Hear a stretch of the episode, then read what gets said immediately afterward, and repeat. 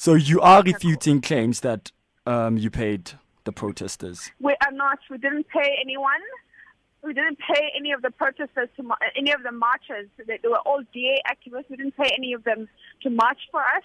These are people that obviously, you know, support the DA and support the call for us for, for unemployment to be dealt with. Yeah, that's the answer. Okay. Thank you so much, Phumzile.